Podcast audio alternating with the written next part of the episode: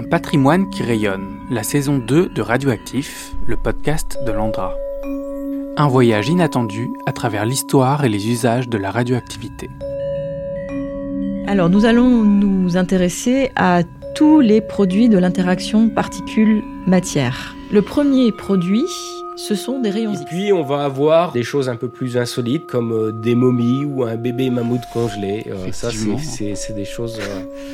Donc on a traité la momie de Ramsès deux en dix-neuf cent soixante-dix. En dix-neuf cent soixante-seize également d'ailleurs, l'inventaire des monuments historiques, non pas classe mais inscrit et repère la boule de Chinon comme étant un élément architectural représentatif de, de la période contemporaine. Si le musée existe aujourd'hui, c'est notamment parce que cet acte a été de patrimonialiser la vie et l'œuvre des Joliot-Curie.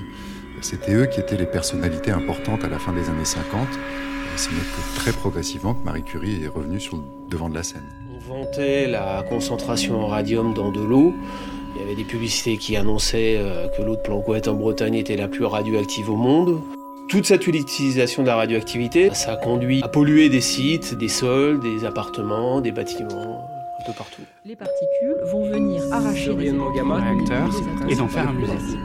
Alors, on peut rassurer, on est en avance, on pas la construction, c'est la préoccupation.